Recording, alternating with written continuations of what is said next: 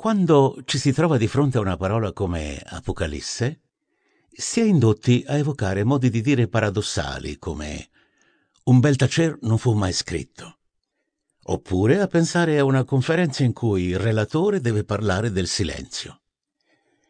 Sembra infatti di essere in una situazione in cui la maniera di esporre il proprio oggetto entri in contrasto con la forma e i contenuti della realtà da trattare catastrofi, incombere incalzante di eventi ineluttabili, diffuso senso d'angoscia per i molti sommersi e incrollabile speranza di chi si reputa salvato, visioni enigmatiche, simboli indecifrabili, sono le più immediate sensazioni evocate da questa parola.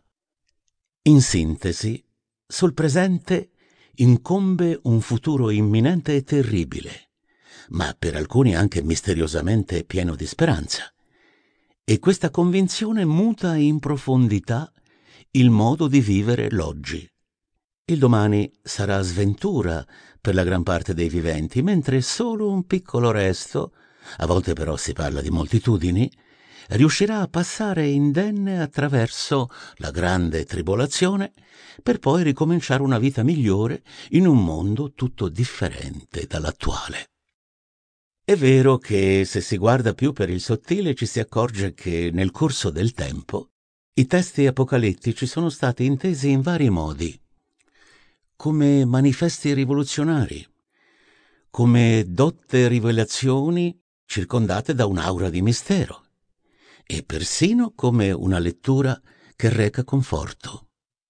Resta comunque il fatto che esporre in maniera non apocalittica l'Apocalisse implica emarginare ansie e frementi attese per imboccare la via della classificazione e della comparazione. In tal caso per apocalittica si intenderà, secondo l'accezione creata dalla moderna ricerca storica, innanzitutto un genere letterario e in secondo luogo una corrente religiosa il che a propria volta comporta un'indagine sugli ambienti e sulle culture in cui è potuto sorgere quel tipo di scritti. Per respirare un clima apocalittico occorre rivolgersi non agli studiosi, ma a chi, vivendo in proprio questa radice culturale, coglie la realtà che lo circonda come fragile e provvisoria. Non si tratta però della consapevolezza malinconica, disincantata, nata dal constatare che i viventi sono tutti destinati a perire. Non v'è nulla di apocalittico nell'affermare che quanto nasce sarà prima o poi inghiottito dalla morte, mentre il mondo nel suo complesso resta quello che è. Anzi, questo sentimento sorge proprio in virtù della constatazione che tutto continua a scorrere come sempre scompaiono i singoli, rimane la globalità.